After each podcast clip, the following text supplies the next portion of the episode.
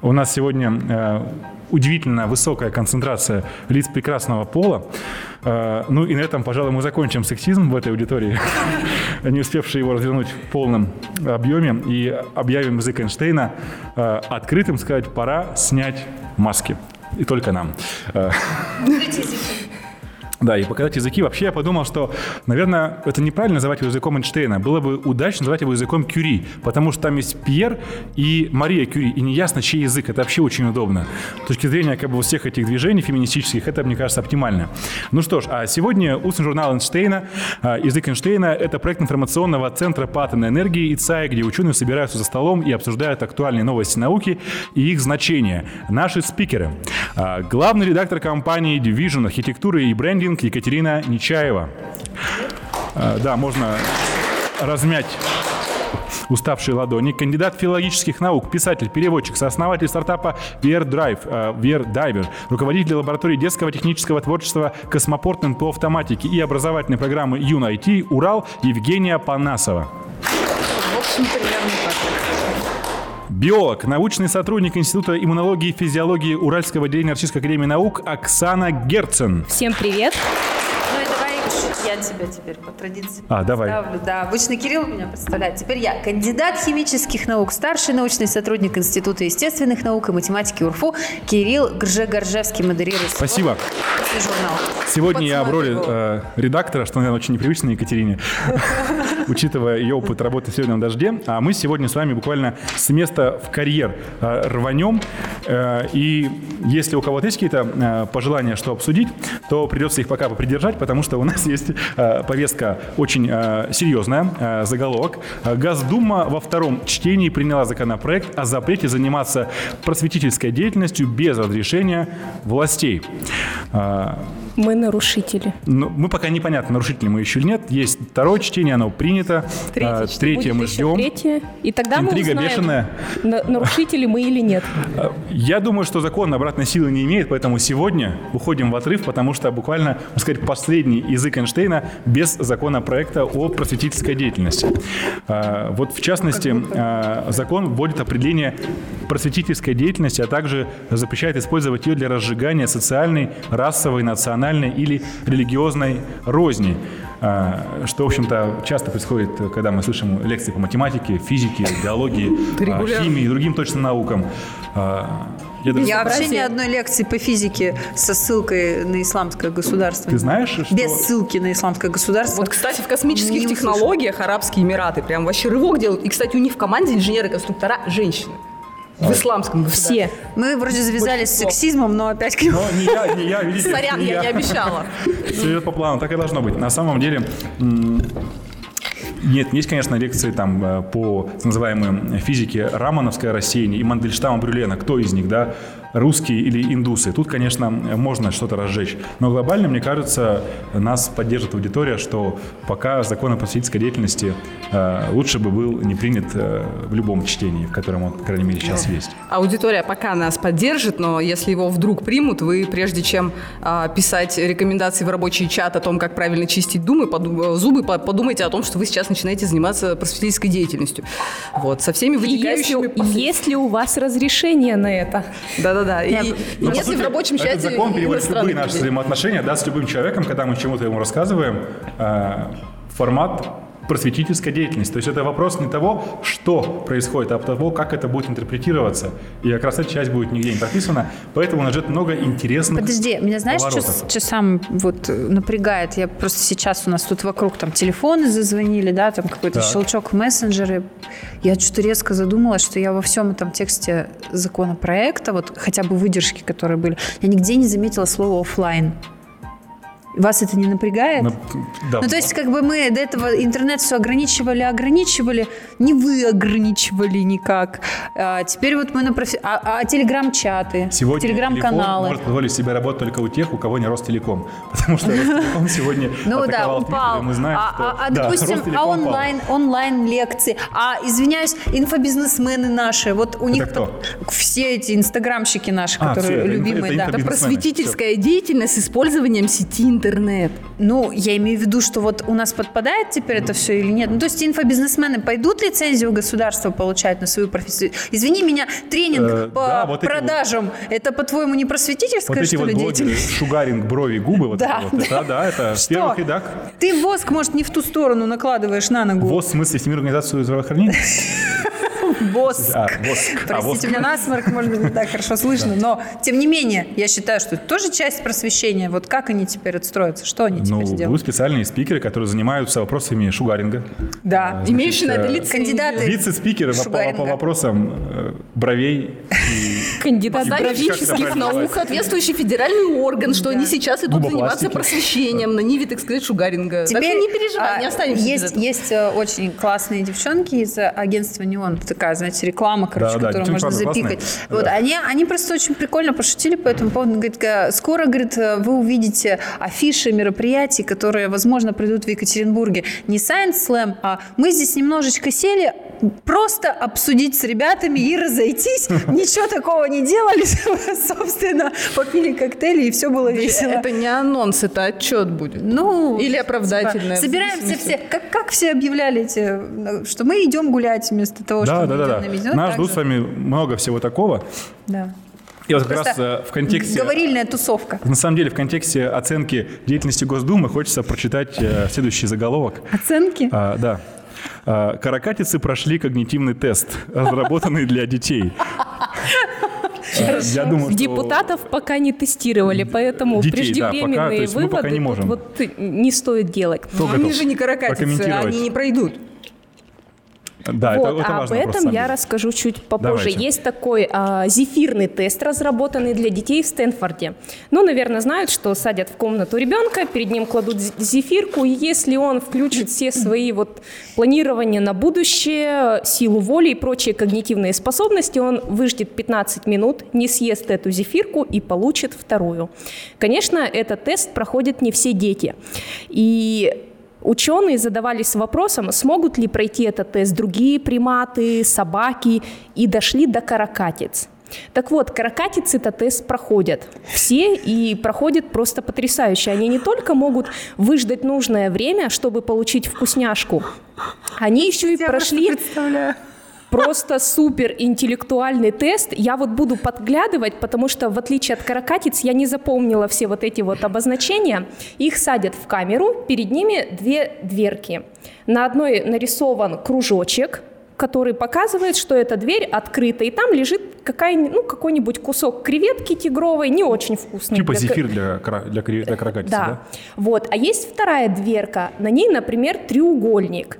И э, он показывает, что сейчас дверь закрыта, но если каракатица не зайдет в ту дверь, а дождется, пока откроется дверь, она получит живую креветку. Это очень вкусно. Мне интересно, да, как они сумели объяснить каракатицам, что из этого что значит. Вот я тоже представляю, вот он сидит так, слушай сюда. Внимательно, не Да. Через 15 минут эта креветка удвоится. Они показывают каракате, значит, креветку мертвую. А потом живут.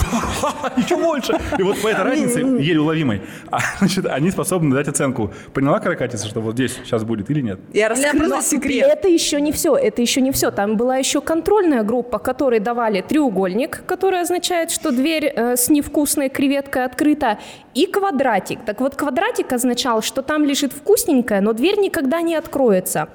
И из контрольной группы каракатицы не заморачивались, они видят, что тут извините меня, нарисован квадратик, дверь не откроется, зачем нам ждать, они сразу идут есть. Оксан, ты сейчас описала просто мое детство, а, когда, значит, родители убирали конфеты в шкаф, и я понимал, значит, какая дверка скоро откроется, какую нужно подождать, а какую ждать, в принципе, бессмысленно и проще взять вот так, где открыто. А еще в детском садике такие, знаешь, это треугольничек, кружочек, квадратик на разных шкафчиках. И ты знаешь, у Миши вкусные конфеты, у Пети невкусные сюда. Можно? Ой, я это уже не помню так далеко, кстати. А, ну ладно.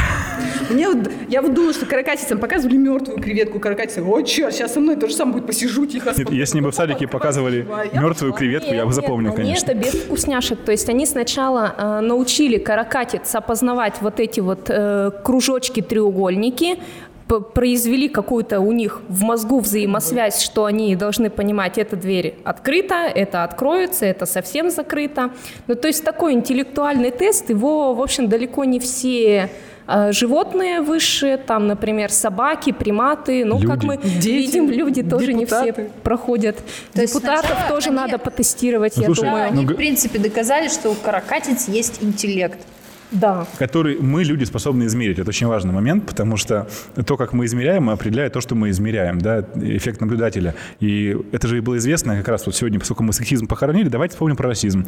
А, значит, э, Какое-нибудь воскресенье, да? да, значит, э, Джеймс Уотсон, да, и Фрэнсис Крик, да, два открывателя структуры ДНК, которые, кстати, забыли о женщине, которая делала снимком этой э, молекулы ДНК. не бывает. Ну да, подумаешь, 50-е годы, ерунда какая. Вот, и Уотсон, э, Крик, э, жив-здоров, я- а, нет, Джеймс Уотсон, да, он высказывался очень неоднократно, что черные, он так, я цитирую, да, наверное, так, э, насколько это возможно, они не способны пройти тест так же хорошо по интеллекту, как белые. Ну, типа, вот, ребят, живите с этим. Типа, я вот в это верю. Его лишили там всего, чего можно. Все, что еще он не потратил, хотели, видимо, отобрать. И просто он умолчал, что китайцы проходят еще лучше тесты, Да. чем белые. Только я Вот. хотела сказать, что китайцы И это значит, что просто тесты, которые делают белые, лучше всего подходят для белых китайцев, но не подходят для черных. желтыми не назвал. А, мы Цитирует. воскрешаем Россию. Он цитирует, все в порядке. Не знаю, кстати, я, я думал об этом, но как-то воздержался. То есть я подумал, что вот этой вот двухцветной гаммы достаточно То есть сейчас. черный, белый тебя не остановило, а вот желтый почему? Ну я, да, я все же белый, так могу сказать, нормально, да, то есть все. Ну да, конечно. В общем, короче, дети обучают нейросети, а в это время ученые занимаются гораздо более сложной задачей. Они обучают каракатиц, распознавать квадратики. Я сейчас, вот перелистывая обратно первую страницу, нулевой наш заголовок, мы тут пытались все привязать. Как же можно просветительскую деятельность использовать для разжигания расовой Так. Так вы И мы сейчас сразу просто взяли мастер-класс, мне кажется, подали. И политической, кстати. Все выпуски языка Эйнштейна с моим участием. Это мастер-класс по разжиганию. Монтируем их срочно. Ну, на самом деле, что далеко ходить про каракатицы. Уши неандертальцев подходили для восприятия речи так же, как у Homo sapiens. А, Собственно, кому есть что сказать про уши неандертальца, господа? Ну да, это тоже будет небольшая минутка расизма, если Почему? смотреть вот на, э, вернее, как. Есть вот такое же, как расизм слово, только от слова вид. То есть, типа, если мы, типа, короче, Видизм. гладкие, то неандертальцы, типа, мохнатые. Ну, например, да, как я п- пытаюсь антоним найти, да? То есть мохнатые. Эти мохнатые имели, значит, уши, как у нас, гладких.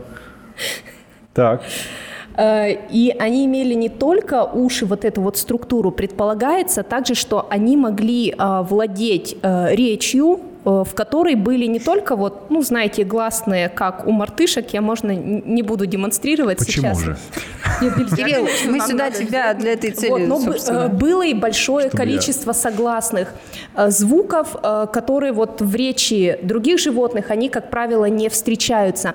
И это очень удивительное открытие. То есть можно сделать вывод, что неандертальцы обладали действительно высоким интеллектом, поскольку кроме вот этих вот э, косвенных признаков, указывающих на наличие у них речи, у них была еще высокоразвитая культура, но по тем временам, да, э, были различные пещерные рисунки, которые сейчас находят выполнены неандертальцами, ожерелье и прочие прелести. То есть при это означает, что они не подражали каким-то звукам, которые слышали в природе, в естественной нет, могли среде, слышать. а они занимались уже словотворчеством. Не, ну если у них в речи были Там звуки, которые не издают другие животные. Там было просто частотный диапазон. То есть у неандертальцев уши э, воспринимали тот диапазон, который характерен для человеческой речи.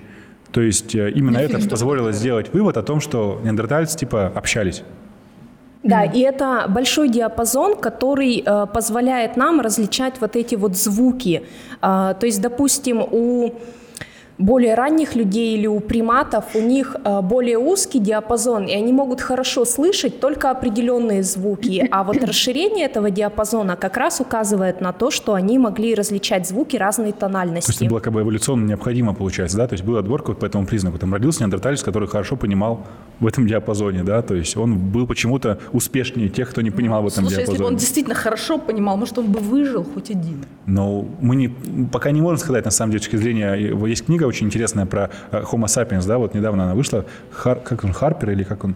эм, забыл автора. Это но... которая бриф, короткая, да, да, короткая история, история э, человечества. Да, да. И там, кажется, вопрос ассимиляции. А мы действительно вот просто убили неандертальцев, стали там, их убили караманьонцы, потом там... И съели. Э, и, да, и съели, условно. Или мы ассимилировали, Я потому знала. что э, анализ нашего ДНК показывает, что у многих видов, у многих не видов, а у многих наших, как сказать правильно...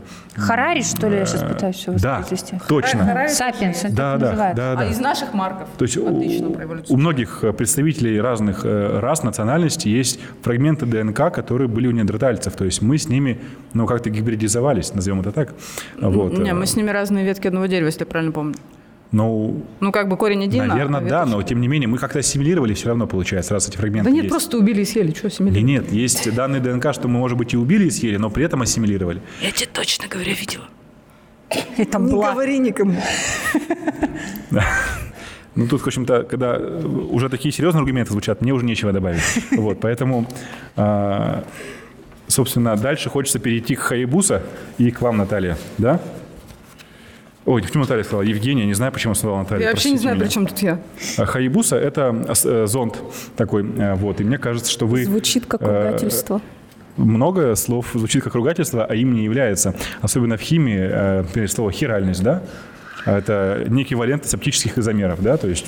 А если декан пропил бутан, то почему я должен отвечать за это? Да, да? Вот и в этом, э, в образце с астероида, привезенном зондом э, или зондом Хаябуса, обнаружены вода и органика. Чьи? Хочется спросить, кто забыл? Э, на самом деле вопрос очень интересный. Есть кто-то хочет сказать, э, выскажитесь, потому что потом выскажусь я.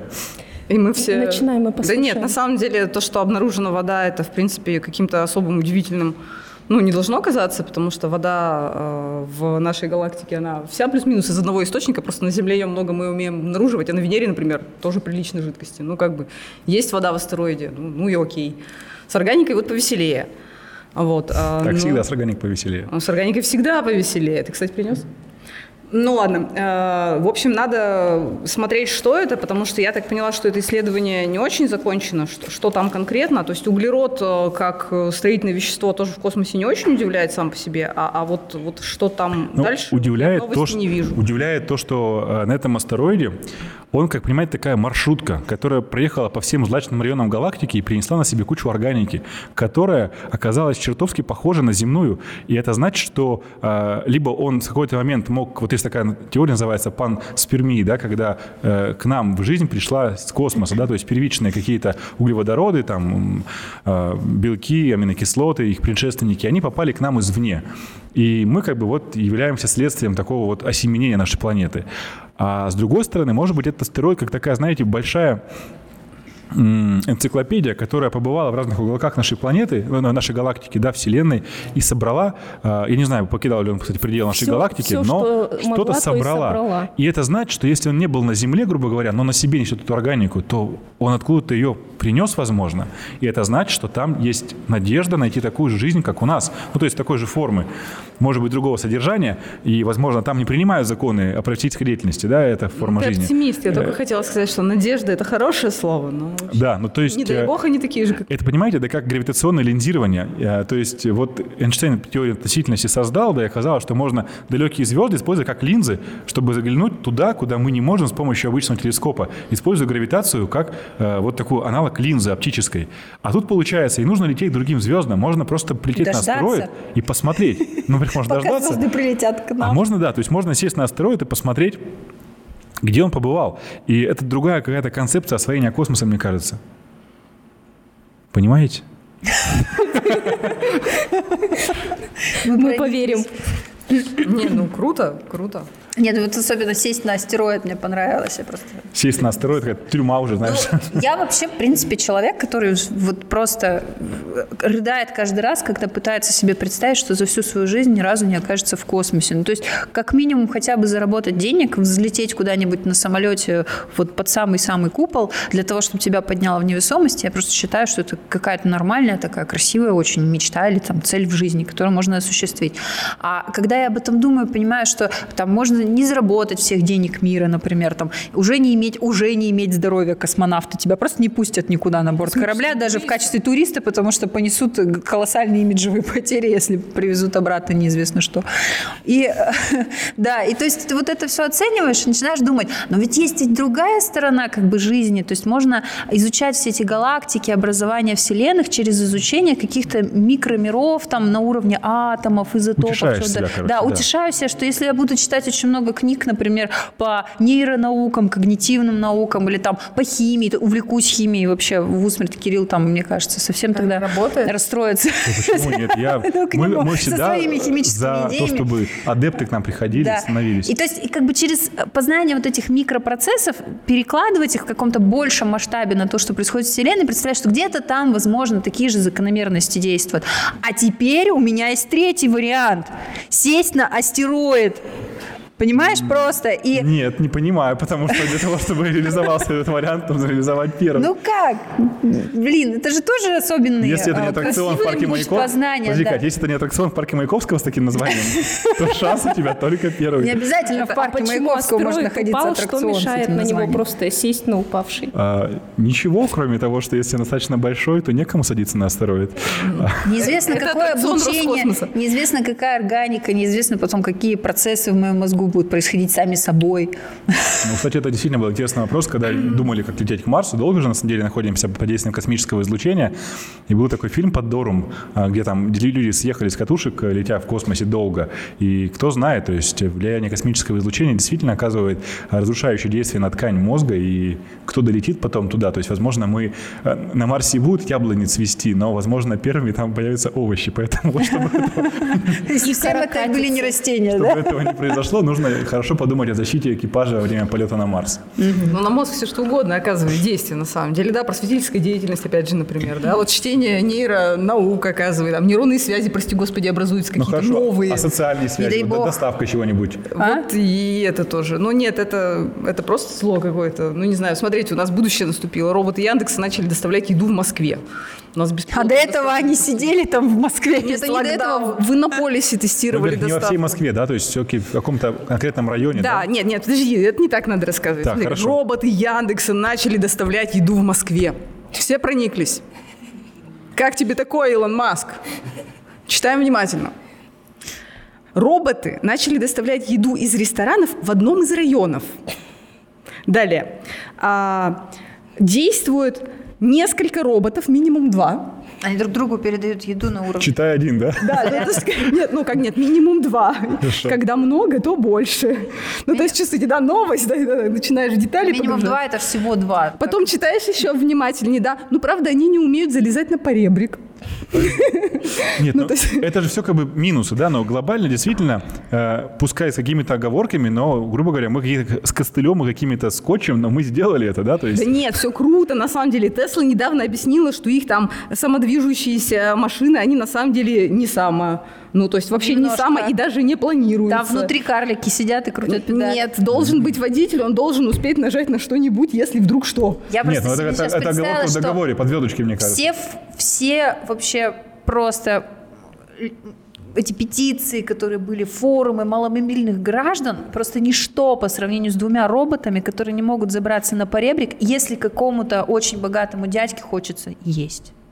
Зачем? Он просто, просто может... сейчас район Москвы Подожди, резко очень богатого дядьки есть, есть Степан. А? Он говорит, Степан, Степан. принеси, пожалуйста. Захар, он говорит. Или Захар, то есть это вариации. Причем он может одного и того человека наживать сначала Степан, потом Захар. Потом Вася. Это не важно, да. То есть, я думаю, это вопрос про наши взаимоотношения со средой. Я специально посмотрел, есть роботы FedEx, компании доставщиков в Москве, э, в этом, в Москве, в Америке, э, или в Европе, там FedEx, где FedEx? В Америке? Да. И вот. Amazon еще тоже. У них два больших колеса и еще такие маленькие, как ручки T-Rex, два передних колесика. Вот. И они действительно там переезжают, значит, э, людей или значит, там, другие препятствия, если надо. Конечно. Вот. Лежачий залезают, полицейский, что тебе не человек, ты э, кончай залез, уже с этим. Залезают, значит, в этот, э, на, на крыльцо, где там открывается дверка, и ты получаешь свою посылку. То есть, действительно, концепция эта интересная. И мы все больше, вот мы ехали недавно с женой, такие, а вот профессия почтальона, она исчезла. Ну, как бы она есть, но она, по сути, как бы уже потихоньку вырождается. Это значит, что, вот, например, в Великобритании у нас есть знакомый, который там почтальон, там прям профессия, да, то есть он знает наверняка каждую кошку в своем районе, там, и кому там доставить письмо, и когда он кушает, чтобы принести к этому времени письмо. У нас это не очень актуально, профессия с большой текучкой кадров, зарплата невысокая. Я думаю, что она сделана как курьера максимально безлично. Тебе не важно, кто тебе сегодня доставит. Главное, что доставят.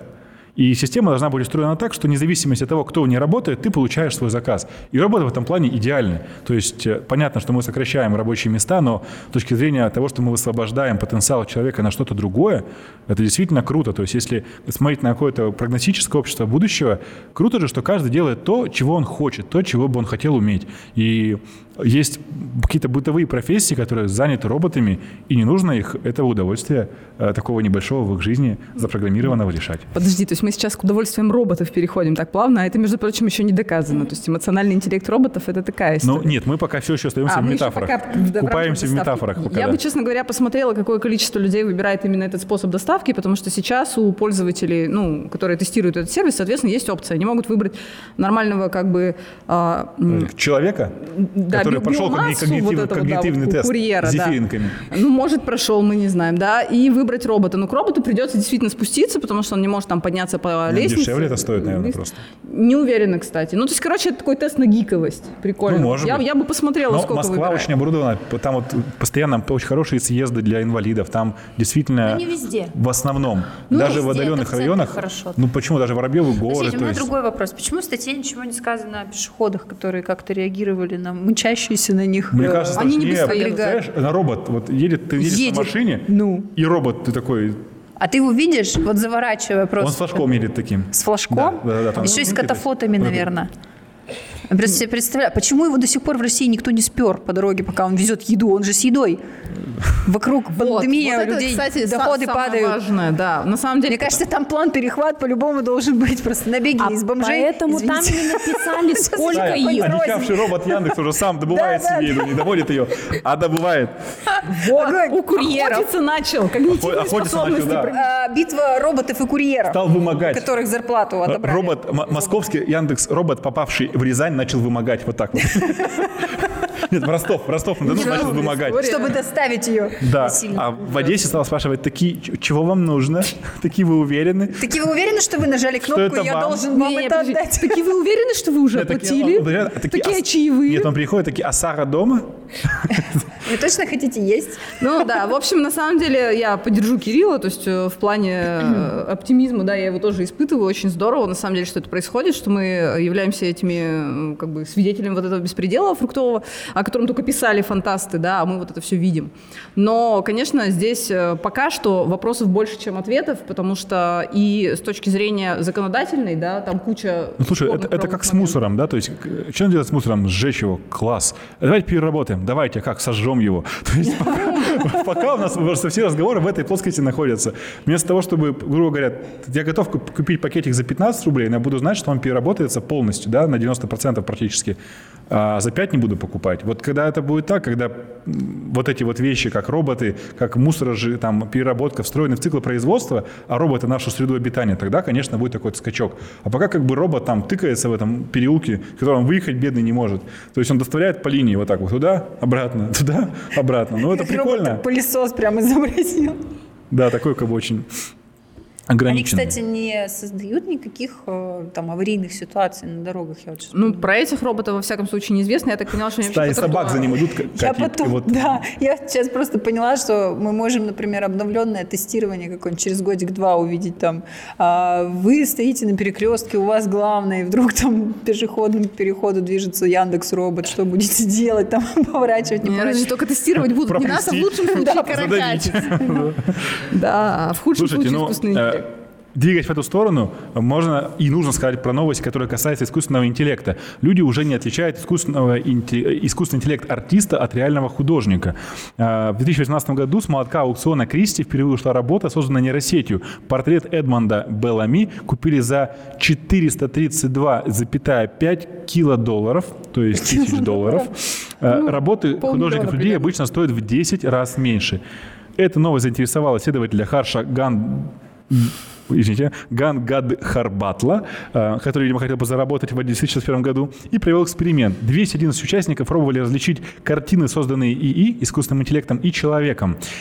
75% не сумели найти отличия. Большинство правильно определили только одну из пяти работ.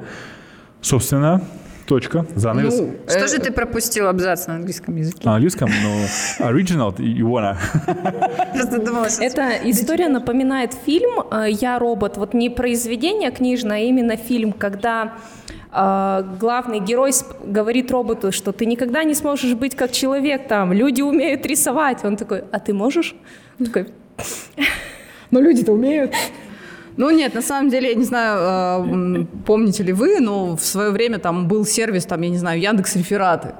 Нет?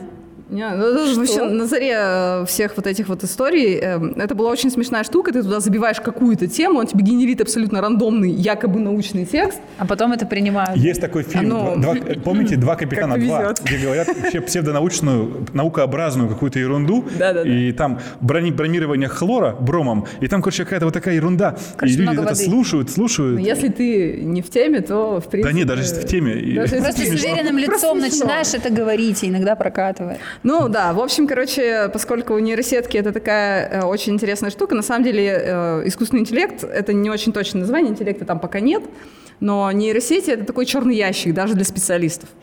Да, то есть ты туда что-то загружаешь и что-то получаешь. И если учесть, что у нас уже есть нейросеть, которая обучила нейросеть, да, это уже, я не знаю, вторая производная. И э, это дочь. нейросеть, нейросеть дочь. обыгрывает человека в любую известную игру, не зная ее правил. Мне почему-то сейчас вспомнился резко абсолютно ненаучный пример художественное произведение. Помните портрет Дариана Грея? Да, да конечно. Ты туда что-то загружаешь, как оно действует, непонятно. И что-то потом получаешь. Ну вот, ну, типа вот где-то у нас что-то тратится. Мы просто еще пока не нашли это место, где от нас убывает, в каком месте. На самом деле нейросети – это же отчасти мостик к квантовым компьютерам, да, то есть привык, mm-hmm. нас приучают в макромире к тому, что не один и ноль, а наверно. Таки а, то есть может один, быть. наверное, ноль. Или там Но это не э, точно. в 80 случаев вот так вот. Э, то есть мне не надо в школу? Ну, с вероятностью 85% да. У тебя есть дети? Да. Наверное. И что ты им так отвечаешь? Вот ну, им повезло. Наверное, да? один. Мы пока не вводим понятие вероятности. А, то есть Мы пока остаемся в рамках бинарной логики. Вот, ну, вот есть, есть куда расти, есть куда расти. Ну вот, соответственно, э, уже не отличают, э, преподаватели не отличают э, тесты, написанные искусственным интеллектом, от тестов, написанных студентам. Ну, то есть, как бы, если скормить нейросетки нужное количество студенческих работ, в принципе, то, что она выдает на выходе, преподаватель воспринимает, ну, как бы, это как, как, как работу одного из студентов. Даже ошибки те же самые. Это как некоторые люди не отличают нормальных логотипов, э, нарисованных Артемием ну, Лебедевым, хорошо, от давайте, того, что нарисовано его нейросетью, например. На потренируем тогда вашу способность отличать фейковые новости от настоящих. Черт. Тем более это как раз очень хорошо э, предварить следующую новость. Нейросеть подтвердила псевдонаучную гипотезу о том, что по лицу человека можно определить качество его личности, политическую, сексуальную ориентацию. И вот в этом контексте, значит, собственно, я вам прочту три заголовка. Два из них выдуманы, один действительно заголовок, сегодня прочитанный на сайте N плюс 1, куда вы уже не успеете зайти, даже не пытайтесь. А, значит, и а, вы попытаетесь понять, а, какой из них правдивый, а какой нет. Первая новость. Мужчины с густыми бровями чаще оказываются толерантными к гендерным отличиям. Вторая новость. Студенты мужского пола охотно согласились помочь женщинам с эрегированными сосками. И третья. Женщины с узкими подбородками чаще оказываются сторонниками тоталитарного строя. Итак, тоталитарный строй, э, брови, э, ну или помощь. Мы должны отвечать. Э, да, зал. давайте. Вот ты, ты какую новость? Давайте так. Да, Кто считает, что э, кто мужчина с грудными бровями правда, что они действительно чаще оказываются толерантными к гендерным отличиям? Я подниму на всякий случай, потому что никто не знает, какая правильная. А у тебя, подожди, какие брови? Давай посмотрим. Ну ладно. Ну, я толерантен еще, но сейчас не об этом. Так. Щипывает. Посчитаем, сколько, значит, да, По-любому. А вот нас тут три, четыре. Четыре, да? Я не значит, понимаю. А что, мы должны тоже поднимать, да? Ну, если можешь. Что? могу. То да. Но не факт. Итак, следующее. Студенты мужского пола охотно согласились помочь женщинам с эрегированными сосками. Кто считает, что это так? Это так, но заголовок нет, не, не заголовок. Заголовок не заголовок, сейчас- заголовок не Ну, в смысле, в жизни это так, но не факт, что этот заголовок реально существует. Екатерина, вы поднимаете руку или нет? Вы... Ты определись. Хорошо. А- она- Девять, спасибо. А, Женщины с узкими подбородками чаще оказываются сторонниками тоталитарного строя. Ну, Вот это прям. Самая тебя узкий упоротая подбородок? новость. Я за Нет. нее. В смысле нет? То есть... А что? Ты, ты, что? ты считаешь, Я- у тебя другое мнение? это правильно, да, ты считаешь? Это, Ну, это- я то есть мы считаю, понимаем, что что это да. правильно, да? Я-то погуглила. С вероятностью 63%. Шустые Окей. пальцы у Итак, Евгении. Сколько успела. было? Семь. Мне вообще ну просто что ж, интересно, а, что такое узкий подбородок. Я по- За руку третью, за, за первую новость было 4, за последнюю 7, за среднюю было 9, да? Студенты мужского пола охотно согласились помочь женщинам с эрегированными сосками. А это был легкий тест, знаешь почему? Почему? Ну, потому что второй заголовок – это все равно, что констатировать, что молоко белое. так. А чё ж ты руку-то не всё. подняла? Ну, так кто будет ставить это в заголовок, если ты это не новость? И ты потом проголосовал. И поэтому ты проголосовал за третью, да? Да? Хорошо. Логика? Да, кстати, сегодня день нарушения причинно-следственных связей, поэтому вот Какого-то конкретного человека?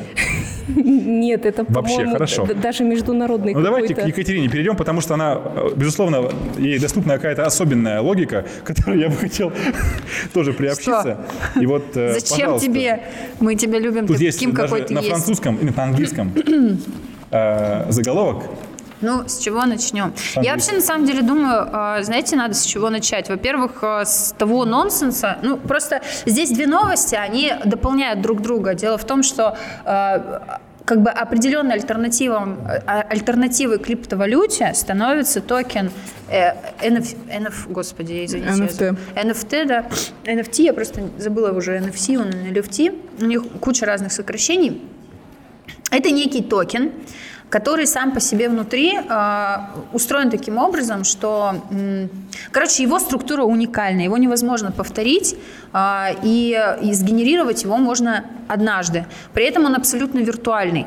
Как это все объяснить с точки зрения, допустим, IT, я вам не объясню, потому что для меня вообще темный лес, но э, как человеку, который э, как бы в медиа-среде вращается и профессионально занимается, это определенный, э, ну, не знаю, такой повод, что ли, думать и говорить о том, как вот вообще, в принципе, вот все вот эти фильмы о том, что там первому игроку приготовиться, да, вот «Аватар», вот это все постепенно становится реальностью, потому что а, уже как бы в мире материальном мы начинаем материальные вещи специально оцифровывать для того, чтобы они становились виртуальными и для того, чтобы мы начинали ими владеть. Вот как, например, происходит это с точки зрения конструирования да, каких-то искусственных вещей. Первый пример. В общем, Андрес Ре- Райзингер, надеюсь, я Ан- Андре, я думаю, Андре, Андре. Андрес, Андре Андрес. Райзингер.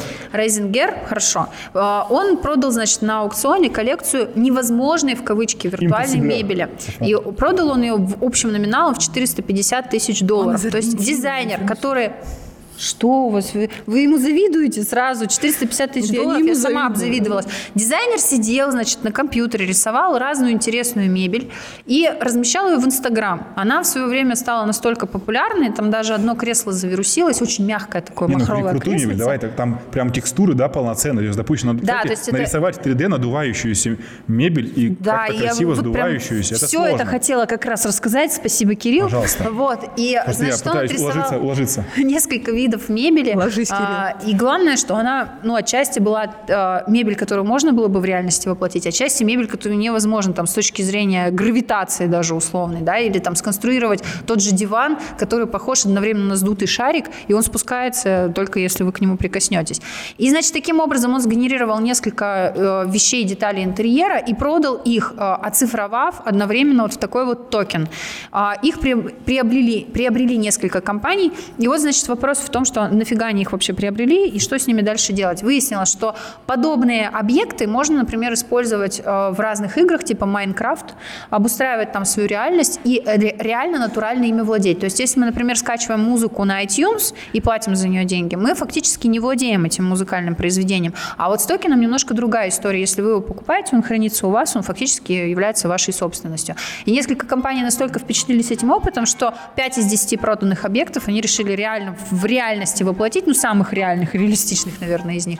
И сейчас они уже будут, получается, из этих токенов выстраиваться в материальное что-то. Вот это как бы пример того, как цифровое искусство становится материальным. И э, почему оно так дорого стоит, пока еще никому не известно, потому что по факту рынка токенов еще не существует, он только формируется. Ну, потому что это престиж, не на престиже, потому что, типа, у нас есть, у тебя нет. И вот совершенно другая история сложилась с, с картиной Бэнкси. Это трафарет, который назывался «Дебилы». Он так называется. Причем в скобках он «белые» обозначается. Это еще раз возвращаясь к закону, который нам говорит не вызывать расизм. Да, а, этот трафарет был Бэнкси нарисован, он был отпечатан там в количестве 500 экземпляров, наверное, по-моему, если я не ошибаюсь.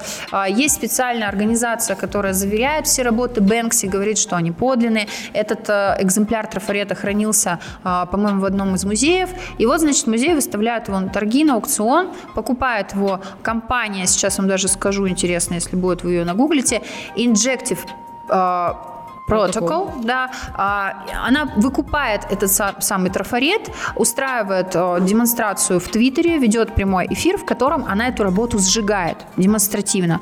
И сжигая ее, одновременно она оцифровывает эту работу в токен. И теперь получается, что конкретный экземпляр конкретного трафарета содержится только в токене, и он все равно представляет некую материальную единицу, которую можно оценить.